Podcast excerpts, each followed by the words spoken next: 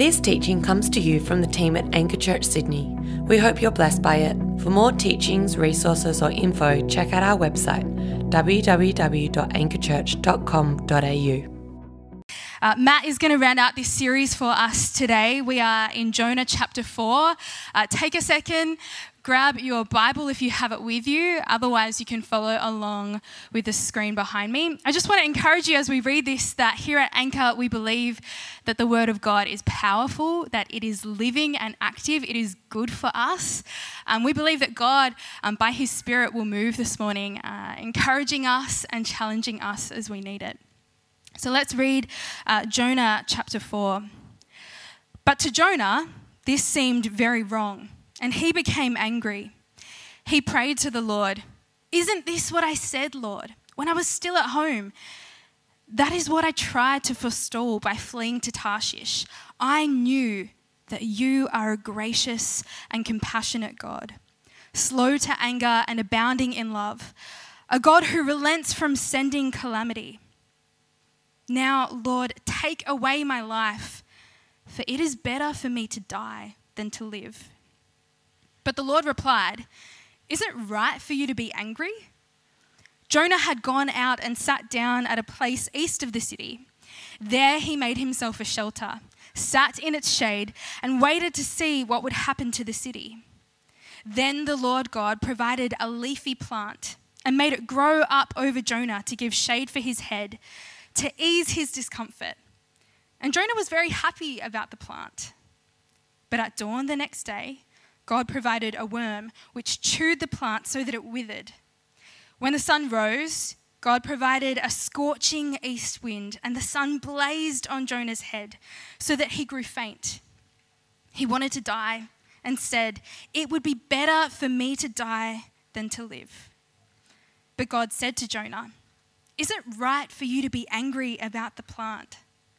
It is, he said, and I'm so angry I wish I were dead. But the Lord said, You have been concerned about this plant, though you did not tend it or make it grow. It sprang up overnight and died overnight. And should I not have concern for the great city of Nineveh, in which there are more than 120,000 people who cannot tell their right hand from their left, and also many animals?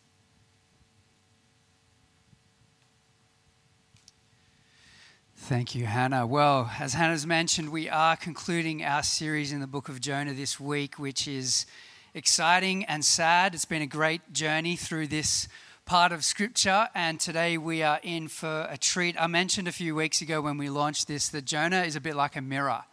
Uh, the book of Jonah. It's really not about Jonah, it's actually about us, and this is one confronting personal passage. Um, and it's always a challenge to hear and preach on these parts of the scriptures. So, we need some help. Why don't we pray together and ask that God would do his thing this morning as his word is proclaimed? Father, we thank you that you are a God who speaks. And God, we know that your word is like a mirror often to our own lives. It reads us, and we don't necessarily read it. And so, Father, we pray this morning that you would convict us by your Spirit. Show us the areas in our life where we have withering vines that we have placed above and beyond your purposes and the things that you value. Father, show us where our heart is not aligned with your heart for this world, for this city. And Father, I pray that you would stir in us a heart that is after yours. Help us to see your divine pity, compassion, grace, and mercy for our city and for us. Lord, we pray that you would make us more like Jesus. We ask this in his strong name. And all of God's people said, Amen.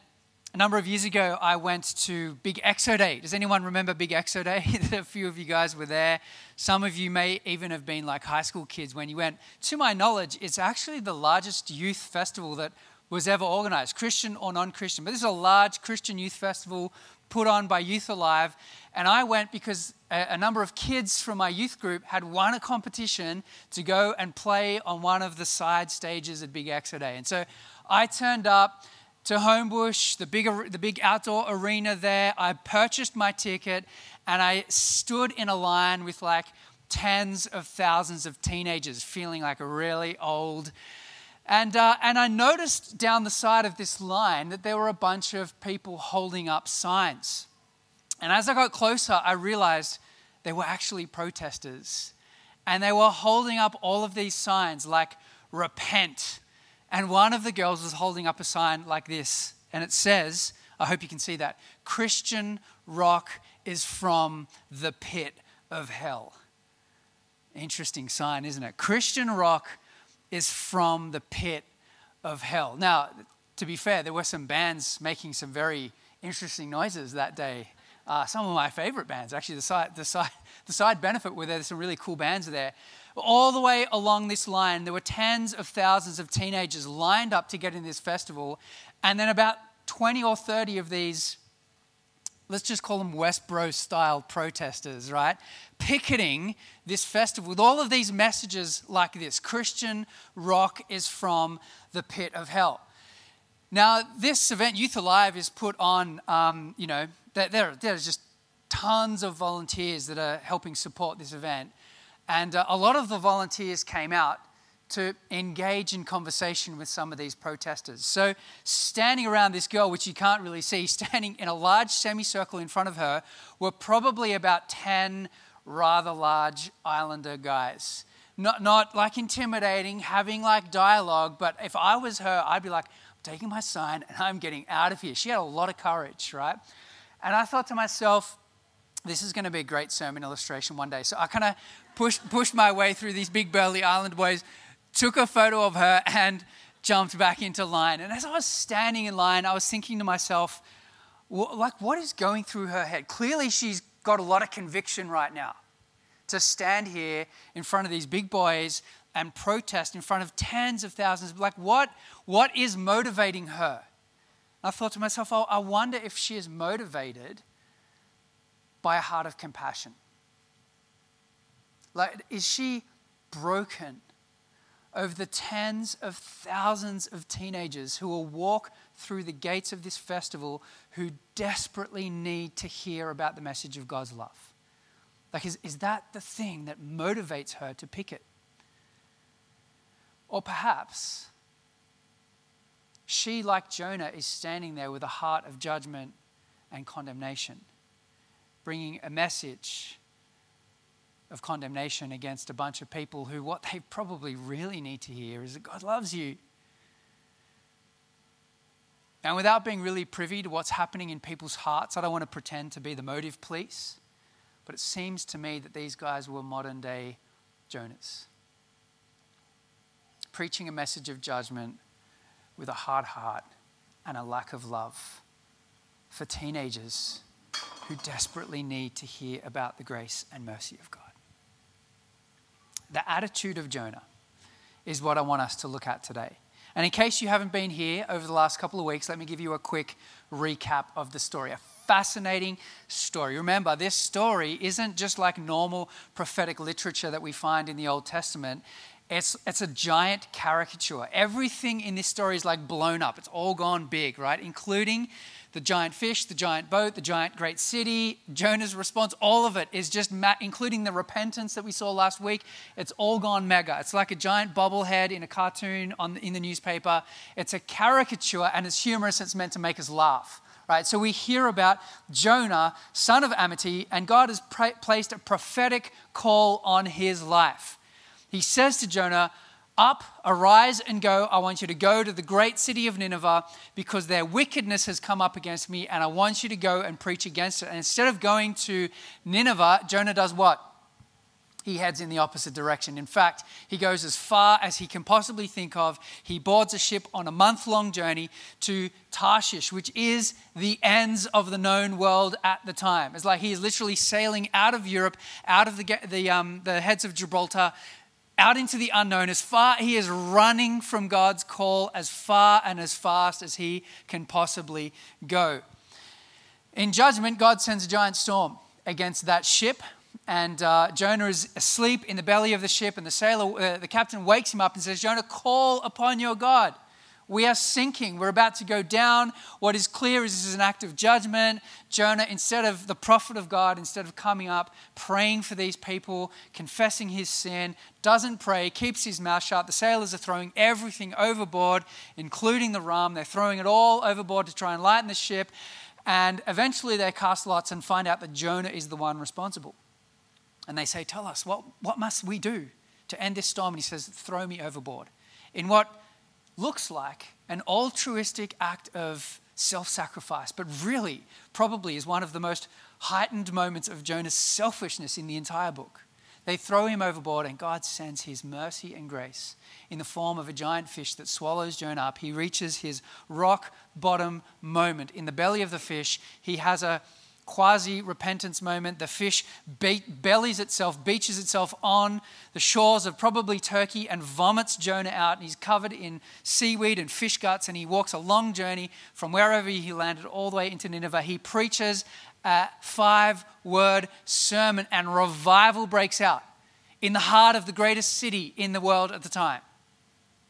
And so, as you turn the pages between Jonah chapter 3 and Jonah chapter 4, you would expect Jonah rejoicing that he has been at the very center of God's purposes of revival in the world. Jonah chapter 4, verse 1. But Jonah was greatly displeased and became angry. He prayed to the Lord, Oh Lord, is this not what I said when I was still at home? That is why I was so quick to flee to Tarshish. I knew that you are a gracious and compassionate God, slow to anger, abounding in love, a God who relents from sending calamity. Now, O Lord, take away my life, for it is better for me to die than to live. Man, I don't know about you as you read that, I'm shocked by Jonah's attitude. It's shocking. You know, if Jonah was alive today, he would be on the front cover of Christianity Today website, magazine, right? He would be booked out by every conference. Every single Christian publishing house would want him to write a book that would release a bestseller. Hundreds of thousands of people would buy it. It would be on the Christianity Today top selling book of AD 600 or whenever the book of Jonah was written. He, he would be booked by every church as a consultant to come and consult on the church, on church growth and reaching the culture. And I mean, literally, he would be headlining every major conference. And then here we see Jonah in this giant, dummy spit, toddler like sulk. Finally, finally, we get the reason. Jonah fesses up as to why he fled all the way to Tarshish. His reason is this God, I, I knew it. I knew it, God. I knew you were going to save these people. That's why I left. That's why I headed in the opposite direction. Why does Jonah run? Well, it's not that he was unclear on God's call on his life. It's not that he was uncertain about what to say. It's not that he didn't know where to go. And it's not that he was afraid of what the Ninevites might do to him, although there was probably a scary fear in there. No, Jonah was afraid that he would be a successful prophet. He was afraid that God might use him as an agent of mercy and grace. You know, when most of us fear failure in terms of sharing our faith, Jonah fears success. It's backwards. This whole book is upside down. And Jonah begins to blame God. Did you hear that? He, he begins to blame God. I told you so. I knew you couldn't be trusted with your grace, God. And just so you know, you can never say, I told you so to God, right? It just doesn't work like that. God doesn't make mistakes. I told you so, God. And you know what's crazy here is that Jonah actually understands, like with crystal clear clarity, he gets the character of God. Do you see what he says to God? I knew it, God that you were a compassionate God. You were gracious, compassionate, slow to anger, relenting from sending punishment. I knew it, God. Jonah has perfect theology. It's probably the only thing that he gets right in the entire book. Actually, maybe the second, he, he obeys God, right? Semi obeys and goes to Nineveh, right? This, This is the one thing that he gets crystal clear right in the entire narrative is he nails the character of God. Jonah has perfect theology. Perfect theology. But he's got a terrible heart, a bad attitude. He knows God's character. He just doesn't want God to act in line with his character. He wants God to be what?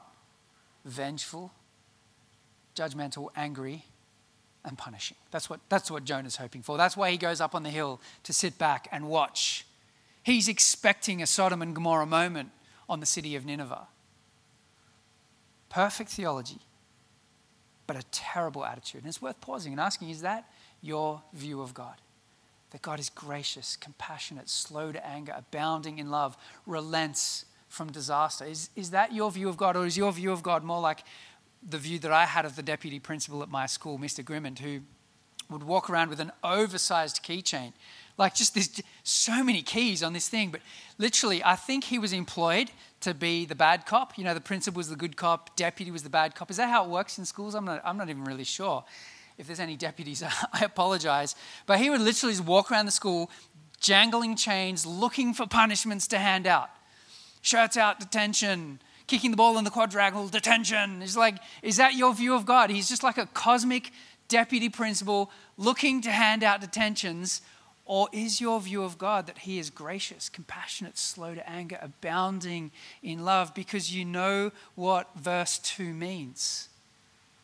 Verse 2 means that it is God's disposition to forgive. That's His heart. That's his desire. That's what he wants to do. He wants to forgive, he wants to show grace. Do you believe that right now, even in the city of Sydney, that God wants to save thousands of people that are far from him? Do you believe that? Do you believe that that's God's heart towards our city, towards our nation? Jonah here has perfect theology, but a bad attitude and a hard heart. And it seems to me, funnily enough, that we have the reverse problem. In fact, we have a good heart. We want people to get saved. We want God to bring revival to our city. We genuinely love our city. Our problem is that we've got bad theology. You see, we read a story like this and think, oh, that would never happen today. When, of course, Jonah's a prophet. We read stories like Peter in Acts chapter 2, where he stands up and preaches a sermon, and 3,000 people get saved in one moment. And we think, yes, but Peter's an apostle. That would never happen in our time. I mean, has God seen how tough the soil is in Sydney? See, our problem is not that we don't have a we, we don't have a bad attitude and a bad heart. We've got bad theology. Do you know that in the last 20 years or so in China, there have been over 80 million people who have come to faith in Jesus. In a church that is underground, a church that is persecuted, in a place where it's illegal to often own a Bible and go to worship.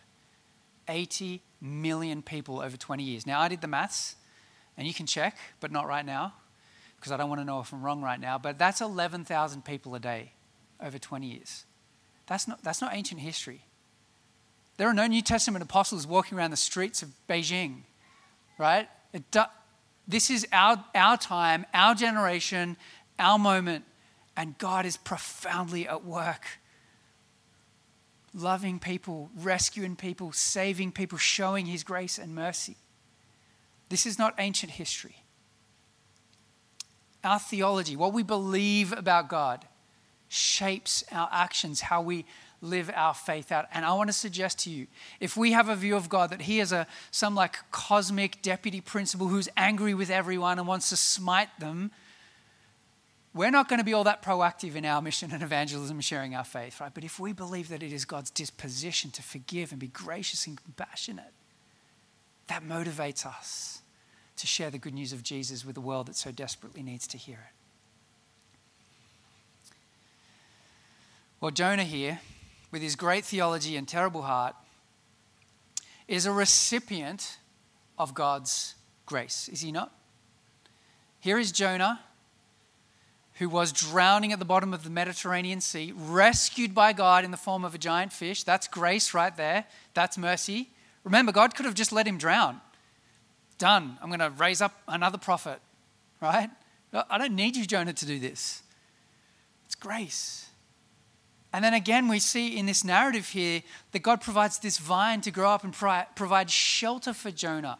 It's grace. Jonah is a recipient of God's mercy and grace, and yet, as he preaches this message to this city, this five word message of judgment, we can see so clearly that Jonah doesn't understand grace.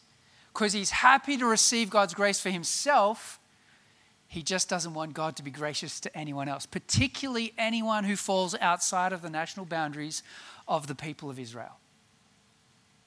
Jonah just wants to put a firm boundary around his people and say, God, this people and no further, thank you very much. Certainly not the Ninevites. The Assyrians are not deserving of grace. God, they're wicked, they're evil, they're brutal, they're violent. Punish them, destroy them. Jonah, with his nationalistic agenda, is happy to receive God's grace, but not happy for God to give that grace to anyone else. And that is a demonstration that he does not get grace because grace grace is an undeserved gift. Grace is not something that you earned. Grace is not something that you deserve. Grace is something that God gives. And grace ought to destroy any sense of superiority. Right? There's just there's no pecking orders when it comes to grace. Right? No racial pecking orders, no social pecking orders, no linguistic pecking orders, no socioeconomic pe- pecking orders. The ground at the foot of the cross is flat. We all come to Jesus on equal terms. Sinners in desperate need of grace. Some of us have a larger quota of sin for sure, and the Ninevites did. But we all come on equal terms. Grace ought to destroy superiority. And here is Jonah, the recipient of God's grace, and blind to that fact because he is so angry when God is gracious to someone else. And graceless people are miserable people. And Jonah is miserable. He is so miserable that he wishes that he was dead. Did you pick that up when Hannah read it? It's like, this is, this is, hilarious. Verse 3, he says, Take my life. Now, life would have to be pretty bad for you to ar- arrive at the point of being suicidal, right? And to be fair, people get there, right? There are real reasons why people are despairing of their own lives. And Jonah arrives at that point of despair. Why? Because God used him as an agent of mercy and blessing to the nations. It's ridiculous. Jonah, in effect, is saying to God, I'm embarrassed and ashamed, God, that you would use me to save my enemies. Now, if you thought that Jonah had reached the pinnacle of his petty, fickle, self righteous sulking, you'd be wrong. Have a look at verse 5 because it gets worse. If it, if it could get, it gets worse. Jonah chapter five, 4, verse 5. Jonah went out, sat down at a place east of the city, and there he made himself a shelter, sat in its shade, and waited to see what would happen to the city. Then the Lord God provided a vine and made it grow up over Jonah to provide, to give him shade for his head and to ease his discomfort. And Jonah was what? He was very happy about the vine. He's exceedingly, he's stoked to use a 2020, I mean, uh, I'm not even sure if that's a 2022 phrase. It's a Bill and Ted's reckless adventure phrase. He is very happy about the vine. Verse 7 But at dawn the next day, God provided a worm which chewed the vine so that it withered. When the sun rose, God provided a scorching east wind, and the sun blazed on Jonah's head so that he grew faint and he wanted to die and said, It would be better for me to die than to live. And God said to Jonah, Do you have the right to be angry about the vine? I do, he said. I'm angry enough to die. I mean, we read that and you like you kind of chuckle, right? It's it is humorous. And it's sad at the same time because it is such a stark picture of Jonah's heart, of his spiritual condition. He is happy about the vine, so happy, pleased, And then again, he is so angry, angry enough to die when God takes the vine away. I don't know if you'd want Jonah in your gospel community. Imagine having Jonah in your GC. Like, guys, sorry, you'd be messaging your leaders every week. Sorry, I can't come. Sorry, I'm sick this week. Jonah just ruins every discussion. He's negative, he's critical, he hates everyone, he's judgmental. He's, you know, he's just, he has to be the most unlikable character in the Bible. Jonah, son of Amittai. But you know what? I think that's the point. Chances are Jonah at least wrote or narrated this story. I mean, who else could tell us about what happened in the belly of the fish? It was just Jonah and the fish, right? And I think chapter 4 is there to expose Jonah's heart as, as this caricature and contrast it against our own hearts and our own attitudes. A number of years ago, I, I got into a new hobby. I don't know if anyone else does this. You, you get into a new hobby, you spend thousands of dollars on all your new equipment. Well, my, my hobby was photography. I decided to get into photography, expensive habit, I know. But anyway, we bought a camera and I bought a tripod and you know, all this gear, all these lenses, all this stuff. And there's a group of guys from my church who would head out to the beaches really early in the morning and do sunrise photography. And so we would get up at like 3:30 in the morning, drive out to the beach, get there at quarter past four, set up, and stand there with cameras pointed at the horizon and try and get these photos. Like you'd leave your lenses open for like 35 seconds and get these really cool shots, and the water would all be like creamy down the bottom. And the very first time I went, I Brad Spencer's laughing at me. He's like rookie.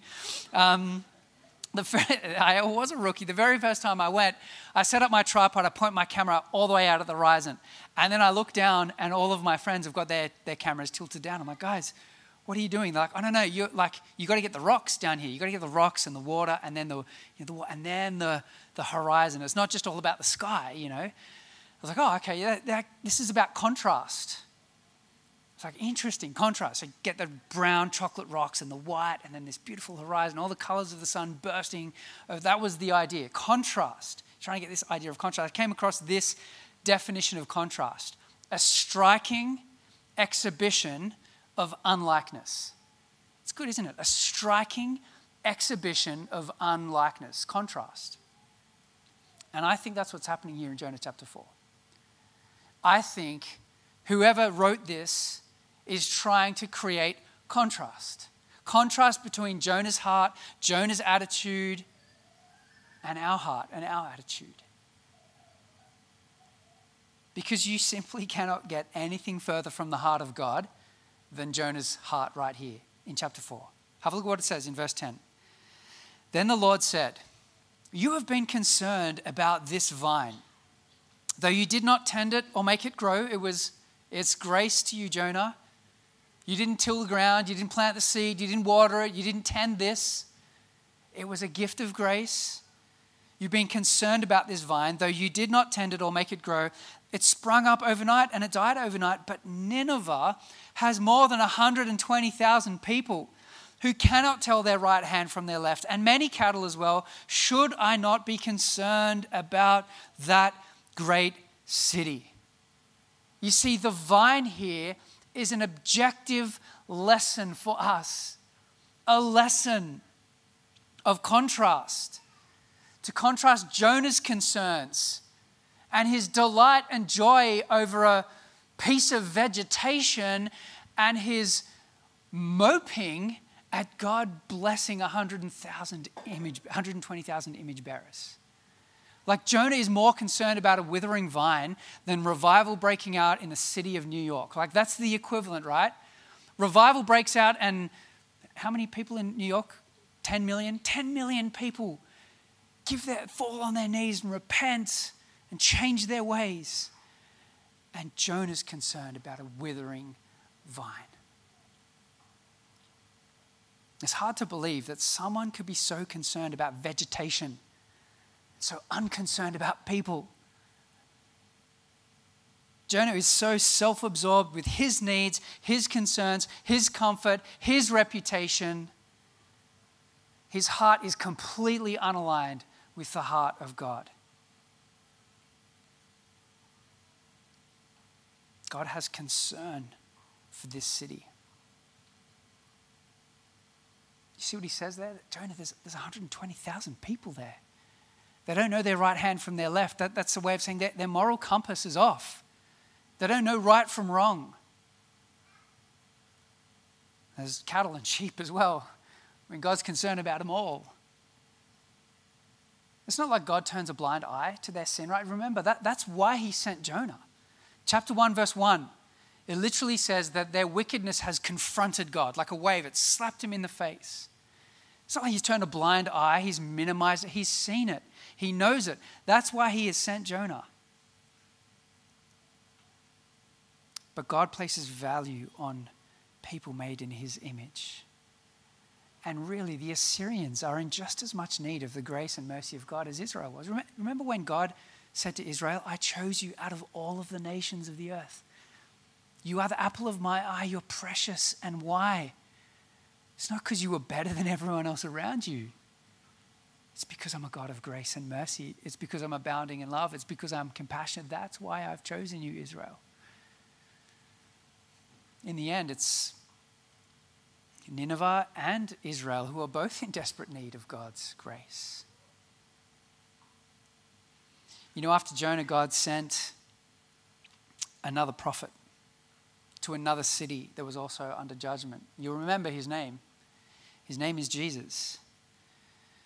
And he was sent on a mission to preach to a city. And as this prophet Jesus stood on a hill, not all that too far away from where Jonah himself stood and watched, Jesus stood up and in Luke 19:41 it says as he approached Jerusalem and he saw the city he what? He wept over it. He wept. His heart broke. In fact, he says to the city, If only you would have seen, if only you had eyes to see what was coming, what was here, if only you would have turned and recognized the time of God's coming. He weeps See, when Jesus came to preach judgment, and, and we need to, we don't leave that bit out of the story, right? He came and he preached with tears in his eyes and a lump in his throat. He did not stand there, Westboro style, with placards saying Christian rock is from the pit of hell. Now, this prophet had a heart that was aligned with the heart of his father.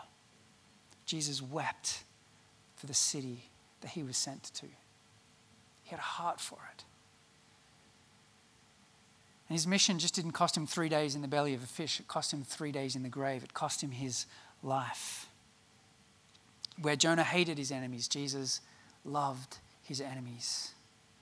And he perfectly reflects God's heart for the world. You can't get a better contrast than that, can you? The heart of Jonah, probably the most self righteous, fickle person in the whole Bible, and then the heart of Jesus, the perfect Son of God. Jonah is more concerned about a plant than he is about people. And it can be so easy for us to point the finger at Jonah and go, oh, look at this guy. Can you believe the extent of his self righteousness until we begin to realize that there's a little bit of Jonah that lives inside each of us. And so, what are the withering vines in your life? The things that you are more concerned about than the city of Sydney and the people of this city hearing about the grace and mercy of Jesus. What is it? Career, family, comforts, car, education, team, friends, comfort. What is it? So easy to be disgusted at Jonah until we recognize that there's a withering vine in my life. And if I'm honest with you guys, and it's embarrassing to admit in a sermon like this, right? Because this, this sermon is just a mirror, right? But if, if I'm honest, I think the thing, the withering vine is in my life is what people think of me. It's my concern for my comfort. There's a story that I'm kind of embarrassed to share, but I'd, I'd just become a, a, a, Christian at the end of high school, my final year of school. And uh, I'm this young, exuberant Christian, new to the faith, excited about sharing my faith. And there's a girl who sits next to me every chemistry lesson who shows an interest. And we begin to talk. And I share my faith with her and I begin to answer her questions. And then after a few weeks, she says to me, Hey, do you reckon I could come to church with you? And I'm like, Yeah. And in that moment, I just saw this like window into my heart because I didn't want to bring her to church. And the reason I didn't want to bring her to church was because I had this safe circle of friends at church that was comfortable. And I liked them and they liked me. And I didn't want to interrupt the status quo of that relationship. And then if I took her to church, I'd have to like babysit her the whole time, be like introduce her to all these people and and man, the conviction that I still feel as I reflect back on that story, because I, I never invited her to she wanted to come. And I can be so disgusted at Jonah's attitude and forget that that same attitude lives right here in my own heart and my own life. I wonder what the withering vines in your life are. We need hearts that would align with God's for this city, heart like Jesus. And so this morning, what I want to encourage you to do is we transition to Lord's Supper and worship is to spend some time reflecting on God's grace. Remember the grace of God in your life and allow that grace to overflow into the people around you. To not be like Jonah, who receives God's grace and then holds on to it and doesn't want to give it to someone else, because grace always comes to us on its way to someone else. I, I got that quote from Jerusha. Is that right? Did I butcher that, Jerusha? Grace always comes to us on the way to someone else. Anyway, I heard you say it once. I'm giving you the credit.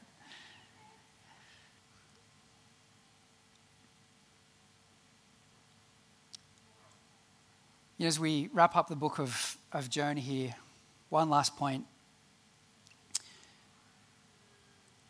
As we can read this story, and you know, clearly Jonah is the centerpiece of this book, right? His just comical journey of obedience to God's call and how God uses him.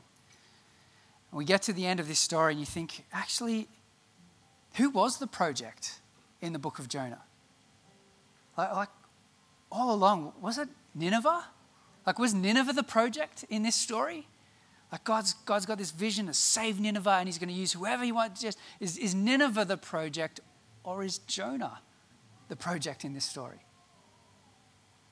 Oh, well, maybe it's a bit of both, actually. In fact, maybe this story is more about Jonah than it is about Nineveh. And this story, if any of the stories in the Bible, remind us that God can still use broken, crooked, bent, half hearted, self righteous people, this is the story to remind us of that truth. That if God uses Jonah, whose heart is horribly wrong, imagine what he could do with a people whose heart is aligned with the Father's heart for this city. Imagine what God could do with a people who choose to believe that God is gracious, compassionate, abounding in love.